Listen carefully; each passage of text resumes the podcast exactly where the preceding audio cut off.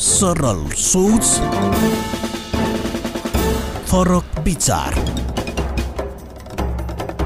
तपाईँ हाम्रै सरोकारका विषयवस्तु कमन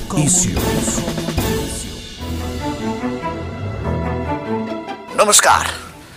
नेपालको संविधान दुई हजार बहत्तरको धारा तिन सय छ अनुसार स्थानीय तहको रूपमा गाउँपालिका नगरपालिका र जिल्ला सभालाई मानेको छ। स्थानीय सरकार सञ्चालन ऐन दुई हजार चौहत्तर अनुसार पनि स्थानीय तह भन्नाले गाउँपालिका वा नगरपालिका सम्झनु पर्दछ भनिएको छ। हाल मुलुकभर सात प्रदेश अन्तर्गत छ महानगरपालिका एघार उपमहानगरपालिका दुई सय छयत्तर नगरपालिका र चार सय साठी गाउँपालिका गरी कुल सात सय त्रिपन्नवटा स्थानीय तह रहेका छन्। केन्द्रमा जस्तै स्थानीय तहमा पनि कार्यपालिका व्यवस्थापिका र न्यायिक समितिको रूपमा न्यायपालिकाको संरचना रहने व्यवस्था पनि संविधानले गरेको छ। सङ्घीय लोकतान्त्रिक गणतन्त्रात्मक शासन व्यवस्थाको माध्यमद्वारा दिगो शान्ति सुशासन विकास र समृद्धिको आकाङ्क्षा पुरा गर्ने संवैधानिक चाहना व्यक्त गरिएको छ नेपालको संविधानमा। संविधानमा नै तिनै तहको स्पष्ट कार्य विवरण तथा साझा अधिकारको स्पष्ट व्यवस्था गरी स्थानीय तहलाई अधिकार सम्पन्न तथा सशक्त बनाइएको छ।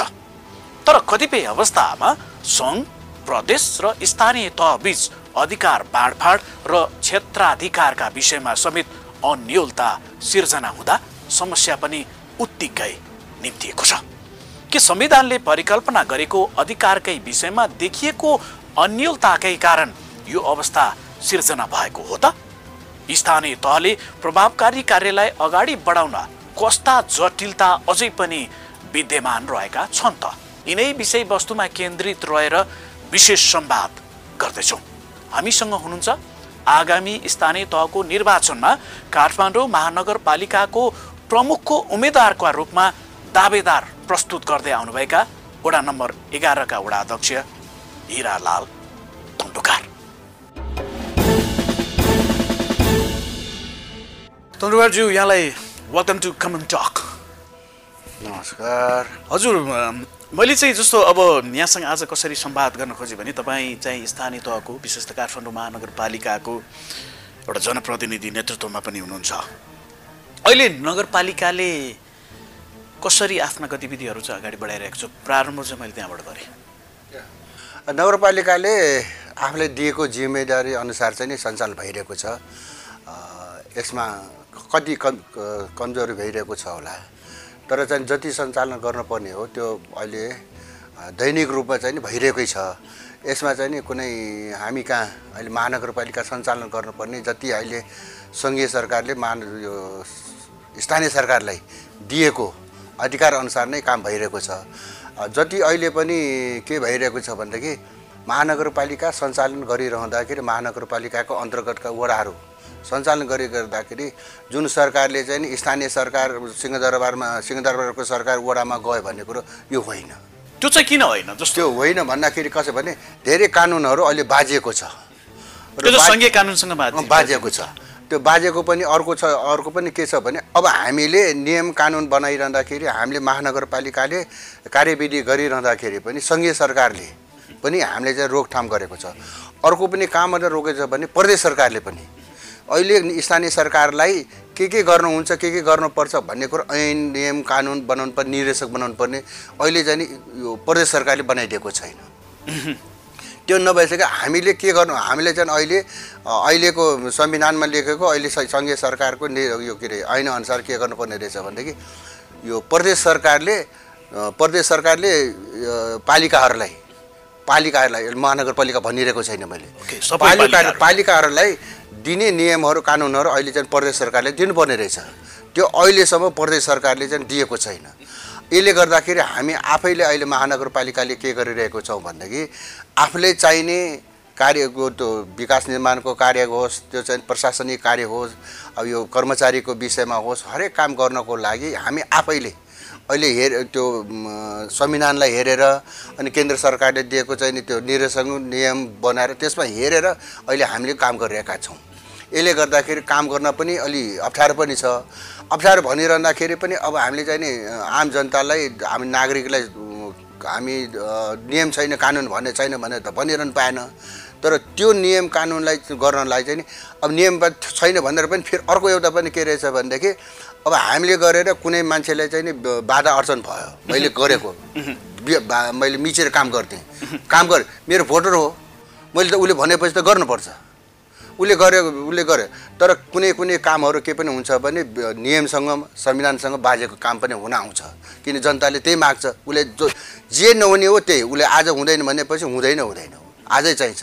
यसले गर्दाखेरि अहिले स्थानीय सरकार अहिले हामीले चलाइरहँदाखेरि जुन तरिकाको स्थानीय सरकारलाई चाहिँ यो पहिला हामीले पञ्चायत पालामा पनि वडाध्यक्ष भएको नाताले जुन तरिकाले चलाइरहेको थियो त्यो चाहिँ नि चलाउन पाएको छैन। मैले त्यहाँ पनि जोड्न खोजिरहेको थिएँ। तब जस्तो तपाईँ चाहिँ एउटा लामो समयदेखि जनप्रतिनिधि विभिन्न कालखण्ड एउटा राजनीतिक व्यवस्थाको कुरा गरौँ होइन? पञ्चायती पिरियडको कुरा गरौँ अथवा तपाईँ बहुदलीय व्यवस्थाको हामीले छयालिस साल पछाडि पनि तपाईँले त्यो नेतृत्व गर्दै र अहिले विशेष त हामी गणतन्त्र भनौँ न सँगै गणतान्त्रिक अवस्थामा मुलुकमा पनि तपाईँले यो वडाको अथवा जनप्रतिनिधिको हिसाबले तपाईँले चाहिँ नेतृत्व गर्दै आइरहनु भएको छ।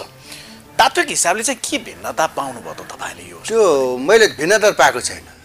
भिन्नता पहिले पनि वडा अध्यक्ष हुँदाखेरि जुन तरिकाले मैले काम गर्थेँ त्यो अहिले चाहिँ सहज रूपमा चाहिँ त्यो बेला छ भन्छु म अहिले। अहिले झन् जटिलता अहिले जटिलता छ। जटिलता यसमा नै छ कि पहिला हामीले चाहिँ कतिवटामा अहिले चाहिँ नि अहिले हामीले चेकमा सही गर्न पाउँदैन कति कति अहिले चाहिँ हाम्रो नागरिकको काम गर्न आउँदाखेरि मैले चाहिँ त्यो के अरे भन्छ दर्ता गर्न पा मैले सही गर्न पाउँदैन। कमसेकम मैले देखेकै पहिला मैले हेरेको त्रिचालिसवटामा मैले सही गर्नुपर्ने रहेछ। ओके। अहिले अडतिसवटा मात्र गर्न पाइन्छ। भन्दाखेरि कटौती भएको छ। अधिकार चाहिँ झन् कटौती भयो झन् कटौती छ। अब जसरी भन्छ अब हामीले चाहिँ आर्थिकमा आर्थिकमा चाहिँ हामी मैले सही गर्न पर्दैन। मैले पैसा कति आएको छ पैसा कति खर्च भयो भन्ने कुरो। तर फेरि चाहिँ सदर चाहिँ आफूले गरिरहनु पर्छ ए। त्यो सदर भइसकेपछि त्यो पैसा कति खर्च भयो पैसा कसरी खर्च भयो अनि नगरपालिका हामी पास गर्ने। हामी वडालाई चाहिँ यति पैसा चाहिन्छ भनेर कराइरहने लिएर आउने तर पैसा आइसके खर्च कसरी भयो भने हामीलाई थाहा हुँदैन। अनि मागिरहनुपर्छ। ए तपाईँले चाहिँ यो अब हाम्रो विभिन्न शीर्षकबाट पैसा आइरहेको हुन्छ।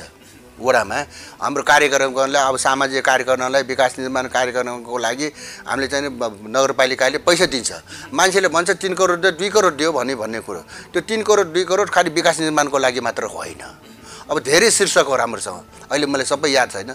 धेरै शीर्षक मध्येमा त्यो पैसा आउँदाखेरि अब शीर्षक वाइज आउँदाखेरि त्यो शीर्षक वाइजमा पैसा खर्च भयो कि भएन? जसरी अब चाहिँ हामीले कौशी खेती गरेँ भने कौशी खेती गरेँ भन्दाखेरि मैले चाहिँ ल उहाँ उहाँले कौशी खेती दिनु भने त मैले दिने हो। तर मान्छ पनि तर उसले कति पैसाको गर्यो र कति पैसाको काम गर्यो भने मलाई थाहा हुँदैन। किनकि त्यो पैसा खर्च गर्ने पनि उहाँहरू स्वीकृति गर्ने पनि उहाँहरू चेकमा सही गर्ने पनि उहाँहरू। त्यो चाहिँ जस्तो नगरपालिकाको प्रमुखमा मात्रै केन्द्रित रहेको हो यो। यो नगर नगर प्रमुखमा पनि त्यस्तै छ। हाम्रो मेयर मेयर साहबले पनि गर्न पाउनुहुन्न। त्यो पनि कार्यकारिणीले गर्ने हो। जब बजेट हाम्रो शाखा विभाग गर्न एक सय अडतिसवटा कतिवटा हाम्रो महानगर के अरे महासम महासमिति यो विभागहरू भन्ने छ फेरि यो कार्यालय भन्छ यो गर्दाखेरि उहाँले पनि थाहा हुँदैन। जसरी उहाँले थाहा हुँदैन हामीले पनि त्यो पनि थाहा हुँदैन। हाम्रो त अब शीर्षक पैसामा थुप्रो पैसा हुन्छ। मान्छेले हेर्दाखेरि तिमीहरूको चाहिँ अहिले आठ अरब भनौँ न आठ अरब छ। त्यो आठ अरब भनेको हामीले चाहिँ एघारवटा त समिति छ हामी कहाँ अनि विभागै छ। यिनीहरूलाई चाहिँ विभागहरूले हामीले बजेट बनाउँदाखेरि के गरिन्छ भनेदेखि ए तपाईँको विभागलाई चाहिँ नि कति पैसा चाहिँ के हो कति खर्च लाग्छ वर्षको भनेर हामी माग्छौँ। त्यो मागेर माग मागिरहँदाखेरि हरेक विभागले आफ्नो आफ्नो तर अब मान्छेले के भन्छ भने खालि विकास निर्माणको जति पैसा आएको त्यो सबै विकास निर्माणमा होइन। जसरी चाहिँ कर्मचारीको तलबदेखि लिएर अब चन्दा चन्दा दिनुपर्ने हुन्छ के अरे अनुदान दिनु अनुपान अनुदान दिनुपर्ने हुन्छ। अहिले हामीले चाहिँ यो काठमाडौँ मात्र हराभरा भएर भएन सफा भएर भएन स्वच्छ भएर भएन भने यो अब छिमेकी नगरपालिकामा नगर नगरपालिकाहरू पनि त्यहाँ पनि उनीहरूले चाहिँ हरियाली प्रबन्धन गर भनेर। त्यसलाई त बजेटै छुट्याउनु भने त्यही बजेटै छुट्याएरै दिनुपर्छ कि? त्यही भएर मैले भन्न खोजेको पनि जति हामी कहाँ रकम आयो भनेर चाहिँ यति रकम यति पैसा चाहिँ नगरपालिकाको चाहिँ रहेछ भन्ने कुरा भइरहन्छ त्यो होइन। सबै विकास। हाम्रो केही केही हाम्रो साथीहरूले पनि भन्छ कि पैसा यतिको आउँछ पैसा कहाँ कहाँ खर्च गर्यो भन्ने कुरो त हामीले अब एउटा के कुरा भने अब यो बसेर अनुभव गर्नुपर्ने रहेछ। यो मेरो चाहिँ नि सौभाग्य एउटा के भयो भने मलाई मैले चाहिँ नि त्यो हाम्रो मेयरलाई चाहिँ नि ऊ विश्वासमा लिन सकेको छु। यसले गर्दाखेरि उहाँले पनि मलाई विश्वास गर्नुहुन्छ। विश्वास गरेपछि उहाँले हरेक नीतिमा नीति बनाउँदाखेरि नगरपालिकाको नीति बनाउँदाखेरि बजेट बनाउँदाखेरि उहाँले चाहिँ विज्ञहरू राख्दाखेरि मलाई शुद्ध उहाँले राख्नुहुन्छ हिरा मैले काका नै भन्नुहुन्छ।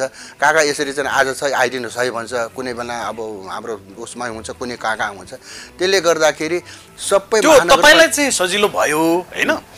यदि सपोज मानौ कि नगर प्रमुखसँग चाहिँ कुनै वडा अध्यक्ष अथवा उपप्रमुखकै पनि अब कति कुराहरू आइरहेको छ नि त उहाँहरूको बिचमा चाहिँ यो तालमेल नमिलिरहेको। यदि त्यो मिलेन भने चाहिँ फेरि समस्या चाहिँ जटिल समस्या हुन्छ।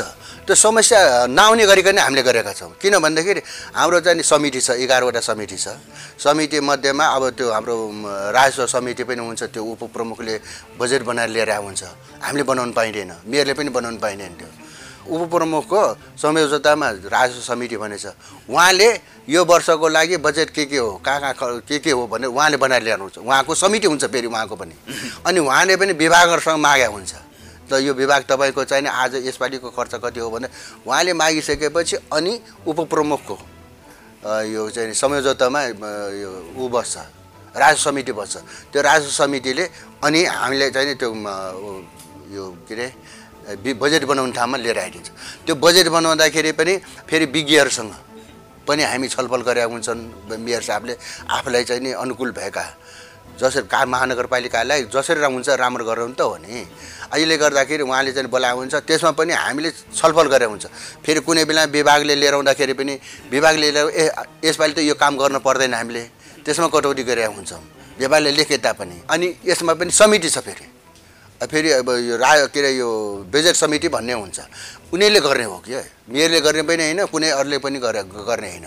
यो समितिले गरिसकेपछि त्यो गरेको ठिक छ छैन भन्ने कुरो फेरि चाहिँ हामीले चाहिँ कार्यपालिकामा लाने हो।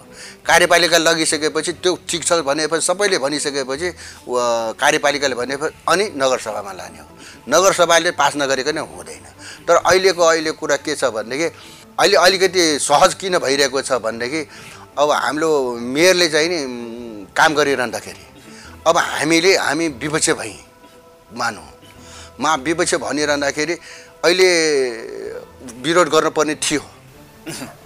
विरोध विरोध गर्नुपर्ने थियो। तर विरोध गरिरहँदाखेरि के हुन्छ भनेदेखि हामीले विरोध गरिरहँदाखेरि काठमाडौँ महानगरपालिकाको विकासलाई सामाजिक कार्य गरिरहँदाखेरि त जनतामा जाने पो काङ्ग्रेसले विरोध गरेको रहेछ। काङ्ग्रेसले चाहिँ गर्न नदिएको रहेछ। तर काङ्ग्रेसले विरोध गर्दैमा काङ्ग्रेस नगर्दैमा फेरि पास नहुने होइन किन उहाँसँग मेजोरिटी छ? बहुमत त फेरि बहुमत उहाँसँग छ। प्रथम त के अरे बहुमत पनि फेरि बढ्दै बहुमत छ उहाँसँग। सँग त्यो पास गरिदिन्छ। पास गर्दाखेरि आम जनतामा आम नागरिकमा के जाने भयो भने काङ्ग्रेसलाई चाहिँ यसरी चाहिँ बजेट बनाउँदाखेरि गऱ्यो भन्ने कुरा भएको नाताले हामीले सल्लाह साउटीबाट गरेको पनि होइन। त्यसै हाम्रो चौधजना हामी उडाएर छौँ हामीले मौन बसेर चाहिँ नि हामीले चाहिँ समर्थक समर्थक पनि होइन विरोध पनि होइन उहाँलाई चाहिँ नि अहिले चाहिँ सजिलो काम गर्न चाहिँ नि सजिलो पारिरहेको छ। सरल सोच फरक विचार। तपाईँ हाम्रै सरोकारका विषयवस्तु कमन इस्युज तपाईँलाई चाहिँ कतिको सहज भएको छ? अहिले तपाईँले त भन्नुभयो तपाईँ एउटा लामो समयदेखिको अनुभवी एउटा जनप्रतिनिधि भएर पनि होला सायद। तपाईँलाई चाहिँ कतिको सहज छ अहिले? तपाईँको ओडाको मात्रै कुरा म- मेरो वडालाई सहज छ। मेरो वडाले अहिले फेरि हाम्रो मेयर साहबले के गरेको छ भने हामी तिनवटा क्याटेगोरीमा वडा छ सानो मजौला ठुलो वडा भनेको छ ठुलो वडालाई चाहिँ नि तिन करोड अहिले तिन करोड होला जस्तो। तिन करोड अनि साढे दुई करोड अनि एक करोड एक करोड डेढ करोड भनेर दिइरहेछ त्यसमा नपुग हामीले काम गरिरहँदाखेरि त्यो तिन करोड आउँदाखेरि मैले पनि त्यो विकास निर्माण गर्ने होइन।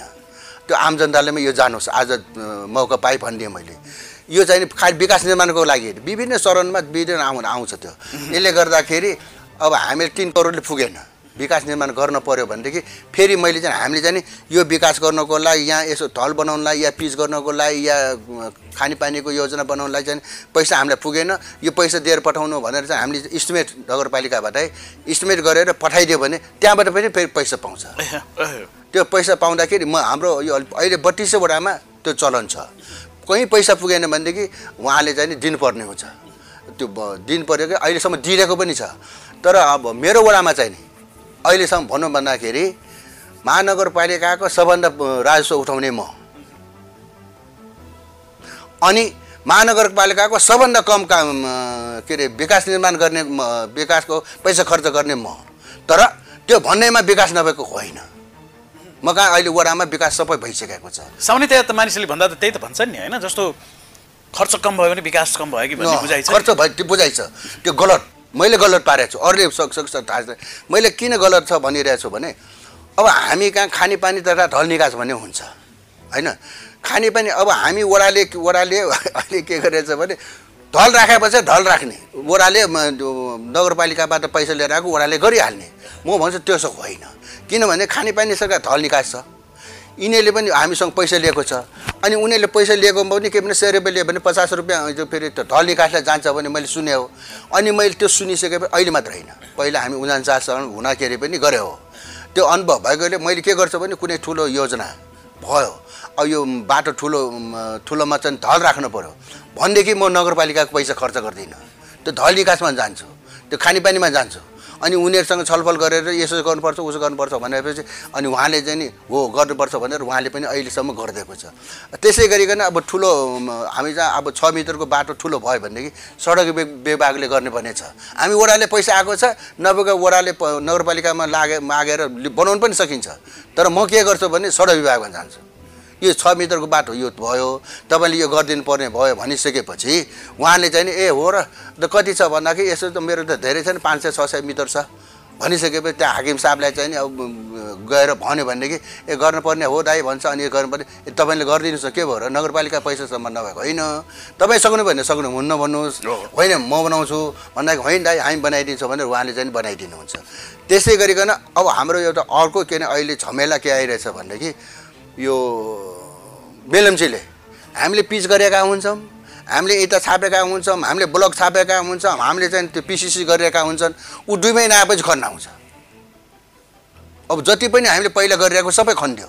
खनिसकेपछि मेरो मेरो चाहिँ बानी के भयो भने मैले चाहिँ त्यो मेलम्चीले खन्न आउने बेला खेल्ने म मेलम्चीलाई रोकिदिन्छु।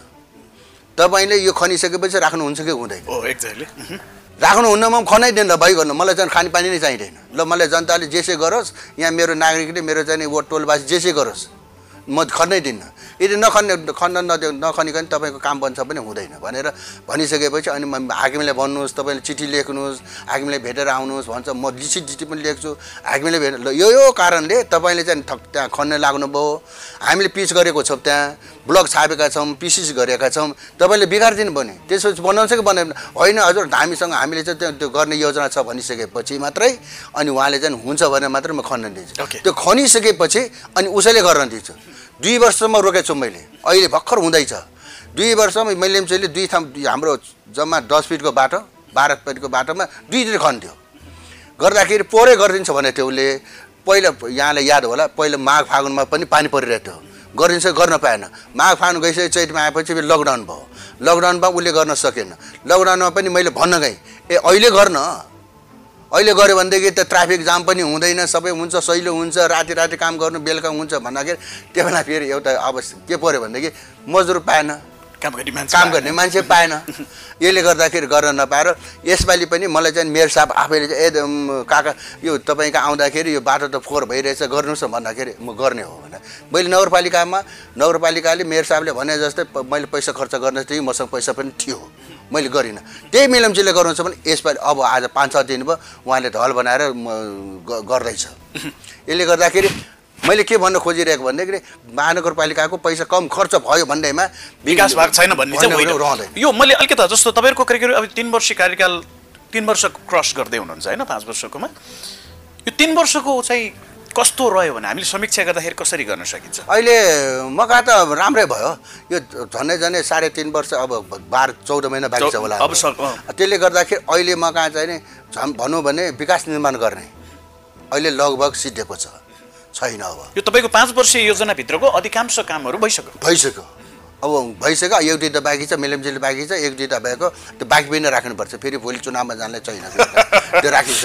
अहिले त्यही पनि अब बाटो बनाउने ढल बनाउने जुन आधारभूत आवश्यकता हो त्यो अहिले मौका बाँकी छैन। अब म, अहिले हामीले चाहिँ नि एउटा चाहिँ मेयर मेयरहरू आएपछि आफ्नो आफ्नो चाहिँ एउटा लिन्छ। हामी त्यसै गरिकन मेयर उज्यालो भन्ने कुरा आइरहेछ अहिले। त्यसमा पनि हामीले लिएर आएको बजेट मध्येबाट दस पर्सेन्ट त्यो मेरो उज्यालोमा खर्च गर्न पाइने रहेछ। त्यो मैले गर्दा कि अब त्यो हामीले बत्ती बालिदिने गाउँ टोलमा चाहिँ नि यो के अरे उज्यालो पार्ने त्यसमा पनि गरिरहेछ त्यो पनि अहिले लगभग सिद्धिएको छ।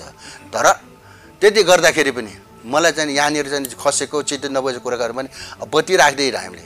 विद्युत प्राधिकरणसँग कुनै केही छैन।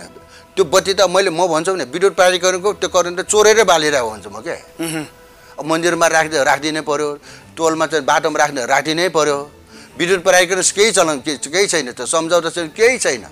अब हामीले मन परेको बत्ती अब सत्तर वाटको पनि बाला छ सत्य साठी वाटको पनि बाला छ सय वाटको पनि बाला छ विभिन्न बजारमा आएको बत्ती आफ्नो आफ्नो क्षमताले आफ्नो आफ्नो बुद्धिले पाएको चाहिँ बत्ती बालिरहेछ। अनि हुन्छ के भनेदेखि अहिले चाहिँ त्यो अनलाइनवालाहरू आउँछ।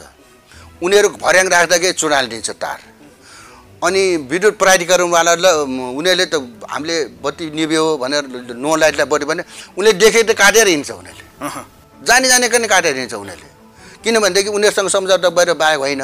अनि हामीले एउटा दसवटा बत्ती बाल्नलाई एउटा तार लगाइरहेको हुन्छ। अनि एउटा स्विच राखिरहेको हुन्छ।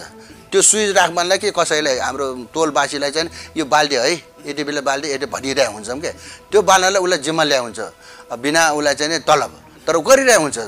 तर गर्दाखेरि उसले एउटा तार त्यो लो नो लाइट आउँदाखेरि हामी कहाँ कुनै बत्ती गयो कुनै पनि ट्रान्सफरमा बत्ती गयो भने ऊ आउँछ उसले काटिदिन्छ कि? अनि फेरि काट्यो फेरि हामी फेरि बाल्न पर्ने। उसको अधिकारको उसले काट्यो। अब हामीले चाहिने भयो हामीले बाल्ने भयो। अब हामी कहाँ फेरि के छ भनेदेखि हाम्रो वडामा चाहिँ नि दक्ष त्यो अँ, कालीगर छैन। त्यो मिस्त्री छैन त्यो करेन्टमा काम गर्ने। गाह्रो छ। त्यही पनि हामी वडाहरूले अहिले चाहिँ नि लग जिनोतिनो चलाइरहेका छौँ। यसले गर्दाखेरि अहिले मेरो वडामा विकासको नाम विकासको काम गर्ने र गर्दा यस सँगसँगै अहिले चाहिँ सामाजिक कार्य पनि हामीले गर्यो। महिला यो एक वर्ष जस्तो त विशेष त कोभिडको कारणले जुन खालको एउटा प्रभाव पर्यो नि तपाईँको योजनामा चाहिँ त्यसले प्रभाव पाऱ्यो कि पारे पारेन। तपाईँ त्यो बिचमा पनि उत्तिकै सक्रिय रहनु। त्यो बेला पनि काम गऱ्यो झन् त्यो झन् बढ्दो काम गऱ्यो हामीले। त्यो काम गरिरहँदाखेरि कहाँसम्म काम गर्नु पऱ्यो भनेदेखि जसरी राष्ट्रिय के अरे राष्ट्र ब्याङ्क बनिरहेको थियो। राष्ट्र ब्याङ्कमा खाल्डो खनिरहेको थियो। उनीहरूले काम काम रोक्थ्यो। काम गर्दाखेरि मलाई दस बाह्र दिन पछाडि के आयो भनेदेखि त्यहाँ राष्ट्र ब्याङ्कमा भएका कु- कुल्लीहरूले के उहाँले चाहिँ काम खान पाएन भन्ने कुरो त्यहाँको गार्डले मलाई भन्यो। अनि मैले के भने किन कतिजना छ भने एकतिसजना छ भने। अनि किन नगए त उनीहरू? गाउँमा किन नगए? भने होइन उनीहरूले जाने दिएन कम्पनीले पनि छोडिसकेपछि मैले राष्ट्र ब्याङ्कको गभर्नरलाई फोन गरेँ ए सर यसो यसो गर यसो भएको रहेछ। भन्दाखेरि उहाँले अहिलेको गभर्नरले मैले मलाई त थाहै भएन दाई भन्यो। अनि म यो गर्दैछु। हुन्छ कि हुँदैन भने मैले। हुन्छ त दाइले के गर्नुपर्छ गर्नुहोस्। गरे म चाहिँ त्यहाँ सोचपुछ गरौँला भनिसकेपछि उहाँहरूलाई मैले चाहिँ एकतिसजनालाई मैले महिनौ दिन सम्हालेँ तपाईँले काम पनि दिनुभयो? काम दिनुभयो? काम काम त उहाँले गर्नु पाएन किन कम्पनी नि त्यहाँ रहेन। काम गर्नु पाएन। अनि त्यसै गरी मेलम्चीमा मेलम्चीको काम गर्ने ढ त्यो पाइप साइप राख्ने पनि छाप्रो राखेर बसेको रहेछ। त्यो पनि मलाई जानकारी भयो पछि अनि उनीहरूले पनि खानै पाएन भन्यो अनि खानु पाएन भने चाहिँ उनीहरूले पनि ए दिनु उनीहरूले पनि दिनु भनेर त्यो दिँदाखेरि मैले महानगरपालिकाको पैसा दिएको होइन। त्यो पनि हामीले। महानगरपालिकाको खर्च मैले कहाँ गरेँ भने मेरो चाहिँ घरपतिलाई घरमा बस्ने बाल बस्नेलाई विद्यार्थीलाई त्यस्तै मात्र दिएँ। दिएर जाँदाखेरि मैले चाहिँ घर अब म कहाँ सुकुम्बासी दुईवटा छ। त्यो सुकुम्बासीलाई पनि राहत चाहियो। राहत चाहिँदाखेरि मैले एक रुपियाँ नगरपालिकाको पैसा दिनँ त्यहाँ। सबै या यो आइन्जो चोक भन्नु के अरे जर्मन आएपछि कटार आम- कट कटार दाताहरूसँग तपाईँले दाताहरूसँग लिएर सबलाई दि दिँदाखेरि उनीहरूले चाहिँ हामी नगरपालिकाको बासिन्दालाई भन्दा उनीहरूले व्रत भयो। सबैले दिइसकेपछि यहाँ पनि दिनुपर्छ यहाँ पनि दिनुपर्छ भन्ने दिँदाखेरि अहिले मलाई चाहिँ नि अब हुन त कसले मलाई मूल्याङ्कन गर्ला गर्ला नगरपालिकाले गर्नुपर्ने गर्ला भन्ने आश छ। मैले मैले भन्न खोजेँ के अरे भन्छ कम खर्च गरेर पनि महानगरपालिकाको बजेट खर्च कम खर्च गरेर पनि वडाको विकास हुन्छ भन्ने कुरो मैले मैले सिकेँ। यो यो कुरा चाहिँ सबैले सिकोस् भने म एउटा एउटा जस्तो तपाईँसँग मैले जोड्न खोजिरहेको जस्तो तपाईँ लामो समयदेखि चाहिँ महानगरपालिकाको एउटा जनप्रतिनिधिको रूपमा तपाईँले भूमिका निर्वाह गर्दै आउनु भएको छ। विशेष त काठमाडौँ महानगरपालिकाको कुरा गर्दाखेरि चाहिँ बेला बेलामा उठिरहने जस्तो यो फोहोर व्यवस्थापनको कुरा जहिले पनि उठिरहेको हुन्छ नि। त्यसको व्यवस्थापनको कुरा चाहिँ वास्तवमा यो विगतमा कस्तो थियो अहिले चाहिँ कस्तो छ यो बेला बेलामा चाहिँ उठ्ने भनेको के यो राजनीतिक कारणले उठिरहेको हो अथवा यसको व्यवस्थापकीय कामको लागि चाहिँ खास के योजना हुनुपर्छ? नगरपालिकाले एउटा यसमा आज म भनिहालौँ है त। जब हामी उनान्चास सालमा यो धेरै वर्ष पछाडि जनप्रतिनिधि भएर आयौँ। पञ्चायतको पालामा भनौँ त्यो आइसकेपछि हामीले त्यो बेला फोहोर मैला दुई हजार सैँतिस सालले चाहिँ गर्दाखेरि फोहोर मैला व्यवस्था भनेर बनाएको रहेछ जर्मन प्रोजेक्टबाट। त्यो फोहोर कहाँ फ्यालिरहेको रहेछ भनेदेखि अहिले त्यो यो गोकर्णको गोकर्णको त्यो चिसो पानी भन्छ के भन्छ त्यहाँ? त्यहाँ फोहोर फ्यालिरहेको छ। फोहोर फ्याँकिरहँदाखेरि अब त्यो बेला चाहिँ नि काङ्ग्रे काङ्ग्रेसको मेजोरिटी छ त्यहाँ। मेयर पनि उपमेयर पनि हामी वडारी चाहिँ पनि मेजोरिटी छ तर त्यहाँ के त्यो त्यो बेला के के भइदियो भनेदेखि त्यहाँ फोहोर फ्याल्दाखेरि त्यहाँको फोहोर फ्याल्नेहरूले के अब हामी फोहोर फ्याल्न दिन्न भन्ने कुरा निकाल्यो। फोहोर फाल्न दिने भनिसकेपछि त्यहाँ फोहोर फाल्न नदिनको लागि त्यो बेलाको एमालेको वडारिचेले त्यो फोहोर फाल्नलाई चाहिँ अवरोध गर्थ्यो त्यो मात्र होइन। अहिले उहाँले सुनो भरे भरे टिभी हेर्दाखेरि उहाँले थाहा पाउनुहुन्छ। उहाँ त्यो मात्र गरेन। उहाँहरूको चाहिँ नि वडा रिचरले त्यो बेला हामीले ट्र्याक्टरमा राखेर फोहोर फाल्ने थियो त्यहाँ टेकुमा। अनि त्यो फोहोर लगेर ट्रकमा राखेर त्यहाँ गोकर्णमा फ्याल्ने गोकर्णको त्यो के भन्ने ठाउँमा त्यो फ्यालिरहँदा उहाँले चाहिँ के गर्यो त्यो ट्र्याक्टरको फोहोर आफ्नो वडा वडामा एउटा एउटा ट्र्याक्टर छ। अहिले छैन बरु। त्यो बेला एउटा एउटा ट्र्याक्टर भएको बेलामा त्यो बेलाका वडाहरू चाहिँ एमालेका वडाहरू चाहिँ सिंहदरमा लगेर चाहिँ त्यहाँ ठहराउन लग्यो। सिंहदर गेट अगाडि। यो फोहोर मैलाको आज यो अव्यवस्थित भएको यही त यही यहाँबाट सुरु भएको। यदि उहाँले त्यो त्यो बेला त्यो त्यति नगरेको भएदेखि त्यो गोकर्णमा त्यो फोहोर चाहिँ फ्याल्नलाई चाहिँ दिएको जग्गामा अहिले पनि अव्यवस्थित हुन त क्रिकेट ग्राउन्ड भनेर भनिरहेछ अव्यवस्थित भइरहेको छ त्यहाँ व्यवस्थित अहिले पनि भएको छैन। तर पनि हामीले उहाँ गएर सिकाइ कि तपाईँले चाहिँ जति पनि खाल्डा खुल्डी छन् त्यसमा फोहोर नराखिकन तपाईँले भर्न सक्नुहुन्न। कुनै पनि गापीले सक्दैन। त्यसले गर्दाखेरि बरु महानगरपालिकालाई यतिसम्म मात्र राख्न दिने। अब तपाईँले छ महिनामा दिने भने छ महिना मात्र दिने। तिन महिना तिन महिनामा दिने। तर यो जग्गालाई चाहिँ व्यवस्थित गर्नुहोस् है। यदि नगरपालिकाले तपाईँले फोहोर फ्याल्यो भने फेरि नगरपालिका आउँदैन। नगरपालिका आउँदैन भनेपछि तपाईँको यो तपाईँकोले जुन माग छ नि त्यो नगरपालिकाले पुरा गर्दैन। त्यो बेला नगरपालिका हो। नगरपालिका। भनिसकेपछि अनि उहाँले चाहिँ नि त्यो सुन्नै भएन। हुँदाखेरि अब त्यहाँ बिचबिचमा हुँदा हुँदा चाहिँ यहाँ गौशालाको बाटोमा बाटोको मान्छेले सोद्धा हामी फोहोर यहाँ त ट्रक लाने ट्रक लाने त ठाउँ त्यही हो। हामीले गनायो भन्दाखेरि चार पाँच ठाउँमा चाहिँ यो गौशाला त्यो के अरे चुच्चेपाटी यो चाहिँ मित्र पार्क यो के भन्छ यो के बौद्ध यहाँदेखि नै त्यो बाटो अवरोध हुँदै हुँदै उहाँ आउँदाखेरि फोहोर मेलाको अव्यवस्थित तरिकाले यसरी भएर आएको अहिले चाहिँ? अहिले पनि त्यही। त्यसको प्रभाव अहिलेसम्म नै त्यो परिरहेको छ। प्रभाव अहिलेसम्म छ। त्यो प्रभाव परेर जाँदाखेरि अब त्यो यहाँलाई चाहिँ एक दुईवटा रमाइलो कुरा। हामीले बाह्र नम्बर वडा रहेछ र म एघार नम्बरको वडा रहेछले त्यो फोहोर व्यवस्था गर्नको लागि हामीले मेयर साहबले त्यो बेलाको पिएल सिंह। पिएल सिंहले चाहिँ कसरी गर्नुपर्छ तिमीले गर भन्दाखेरि हामीले के गर्यो भनेदेखि विष्णुमतीको किनारमा बागमतीको किनारमा बागमती त्यसमा ठुलै थियो। विष्णुमती ठुलै थियो। यो हाम्रो चाहिँ त्यो रुद्र मात्रै ठुलै थियो। त्यो बेला चाहिँ पर्खालसँग अहिले जस्तो थिएन। गरिसकेपछि त्यहाँको बासिन्दाहरूलाई सोधेर उहाँहरूको बाटो पनि थिएन। अनि उहाँले के भने हामी यहाँ चाहिँ फोहोर राख्छौँ। फोहोर राखेर पुर्दै पनि छौँ यो फोहोर राखेर पुरिसकेपछि तपाईँको बाटो बन्छ है। भनेपछि उनीहरू पनि खुसी। भनेर अहिले म घमण्डका साथ भन्छु। अहिले कोरिडोर जति पनि भन्छ अहिले चाहिँ फास्ट ट्र्याक भन्छ नि। हामीले गरेर भएको भन्छु। म तपाईँ आशावादी हुनुहुन्छ कि म आशावादी छु। आशावादी हुनुहुन्छ। हुन्छ यहाँलाई धेरै धेरै धन्यवाद हाम्रो कार्यक्रममा आइदिनु भयो र हामी अहिलेदेखि नै तपाईँलाई शुभेच्छा पनि प्रकट गर्छौँ। तपाईँले स्वाभाविक रूपमा त्यो तपाईँको दाबीलाई चाहिँ पुष्टि गर्नु होला व्यावहारिक रूपमा पनि तपाईँले प्राप्त धन्यवाद। हाम्रो सहयोगबाट, जनताको। सहयोगबाट धेरै धेरै। धन्यवाद ज्ञापन गर्छु तपाईँलाई। हस् धन्यवाद। हस्